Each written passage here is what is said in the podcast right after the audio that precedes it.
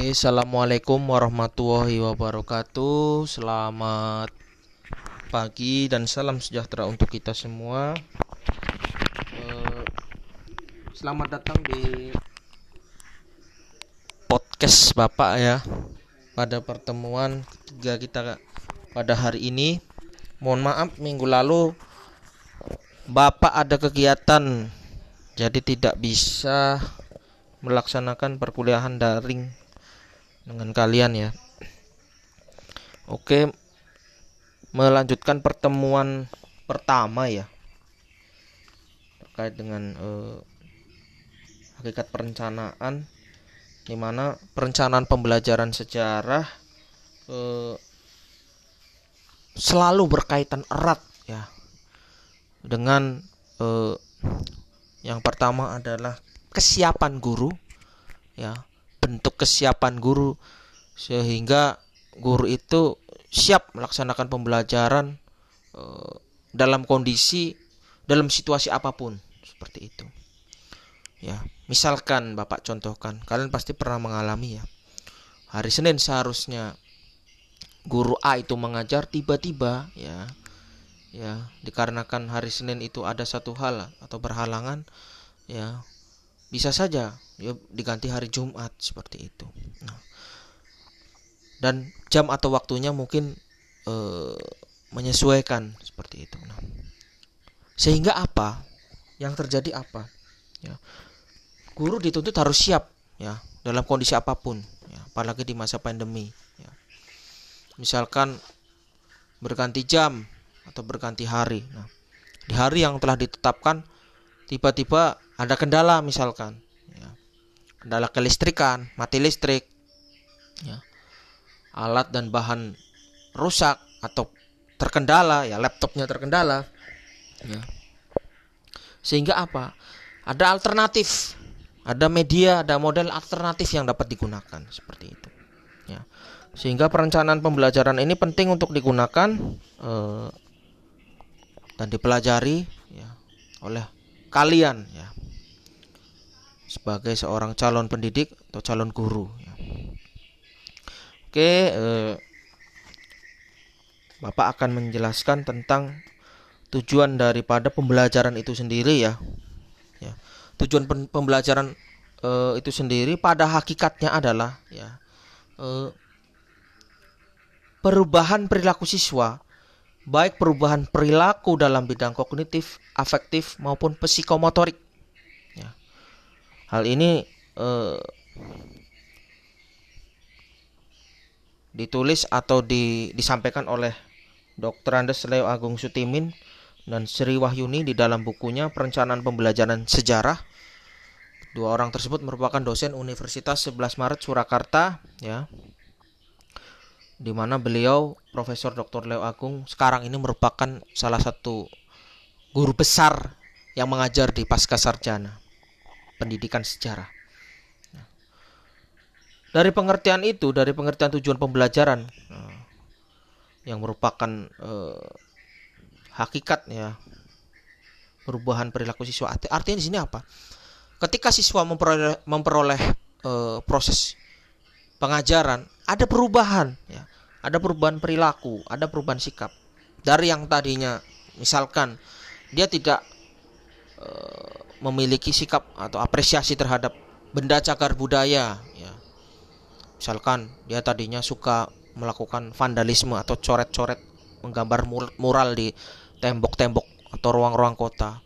Ya, bangunan apa pun dia coret-coret. Nah, ketika dia memperoleh pembelajaran terkait dengan uh, materi tentang sejarah kebudayaan misalkan sikap dia menjadi berubah seperti itu sikap dia menjadi berubah dia tahu bahwa bangunan itu dilindungi oleh pemerintah ada undang-undangnya bahwa yang merusak mencoret-coret itu akan terkena sanksi dan denda sekitar satu miliar nah, dia menjadi berubah ya ada rasa ketakutan ada juga kemudian rasa ingin menjaga eh, apa bangunan tersebut. Yang kedua adalah ya di dalam proses pembelajaran itu ada yang namanya pengembangan perilaku ya. Misalkan dalam bidang afektif ya. Afektif itu sikap ya. di sikap siswa itu eh, ada pengembangan perilaku dari segi sikap antara lain adalah eh, peserta didik itu bisa memahami ya norma-norma yang berlaku di masyarakat ya pengembangan sikap karena pengertiannya adalah pengembangan sikap dalam arti sempit artinya adalah pengembangan sikap siswa terhadap bahan dan proses pembelajaran ya dalam arti luas pengembangan sikap berarti eh, pengembangan sikap sesuai dengan norma-norma di masyarakat. Ini yang afektif ya. Di mana di dalam proses kehidupan sehari-hari siswa dihadapkan pada yang pertama aktivitas sosial masyarakat ya sehingga ketika memperoleh pembelajaran eh, memperoleh pengetahuan dari proses pembelajaran sejarah sikap-sikap inilah yang kemudian ya, yang pertama siswa dapat mengklasifikasi mana yang positif mana yang negatif. Seperti itu. Ya. Yang kedua adalah eh, siswa ya dalam proses pembelajaran juga dapat memperoleh pengembangannya terhadap sikap yang lain seperti eh, pengembangan perilaku psikomotorik ya. Psikomotorik itu berkaitan erat dengan eh, gerak ya. Kalau olahraga itu intinya berhubungan dengan masalah otot, kelenturan dan lain sebagainya. Namun di dalam proses pembelajaran sejarah ya alat ukur atau apa yang dikaji dari eh, pengembangan perilaku psikomotorik itu kaitannya dengan potensi otak ya misalkan dalam proses pemecahan masalah ya sehingga apa sehingga di dalam tujuan pembelajaran di dalam perencanaan ya kita harus melihat potensi psikomotorik dari dari dari apa dari eh, satu materi yang bisa bisa bisa digunakan untuk tadi mengembangkan potensi psikomotorik siswa tersebut. Ya. Saya harap Anda dapat membaca buku yang Bapak share ya. Bapak sudah share uh, e-book yang waktu itu mungkin sedikit memberi penjelasan terkait perencanaan pembelajaran.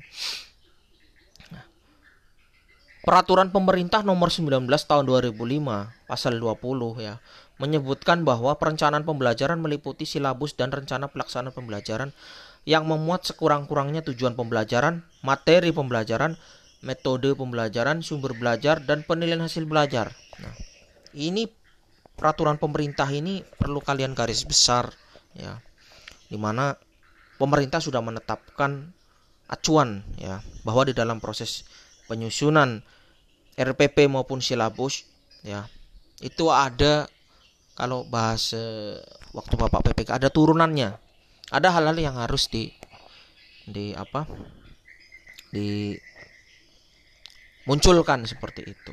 Nah, jadi apa? Jadi dari pengertian tadi, dari tujuan pembelajaran tadi, kita dapat mengetahui satu, arti penting daripada perencanaan pembelajaran di dalam proses perubahan perilaku siswa. Di mana Anda sebagai seorang calon guru ketika melakukan eh, apa atau mohon maaf ketika menyusun ya menyusun rencana pembelajaran Anda harus memperhatikan tadi ya mungkin sudah observasi terlebih dahulu ya oh sekolah ini membutuhkan perencanaan pembelajaran seperti ini. Ngajar di SMA dengan di SMK berbeda ya.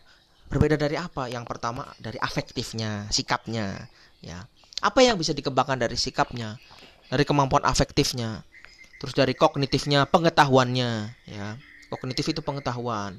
Misalkan di, si anak itu ketika memperoleh materi tentang sejarah eh, Indonesia masa pendudukan Jepang dari pihak eh, dari segi kognitif ya. Dia dapat merasakan ya eh, kegetiran.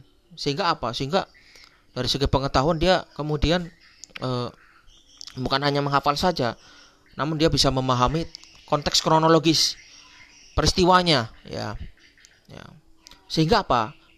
Sikapnya atau afektifnya ya itu dapat dikembangkan. Satu memunculkan nasionalisme memunculkan sikap empati peduli lingkungan peduli terhadap sesama seperti itu nah dari psikomotoriknya ya anak-anak SMK ya dia bisa mengembangkan potensi otaknya oh misalkan da Jepang itu dulu menerapkan uh, apa beberapa bentuk militerisasi ya, membentukkan Heiho peta dan sebagainya.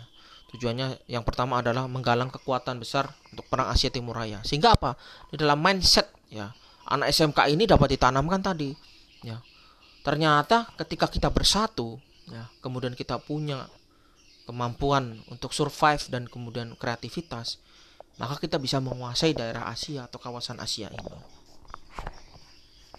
Oke, ini podcast pertama Bapak ya. Jadi eh, nanti akan ada rekaman-rekaman selanjutnya.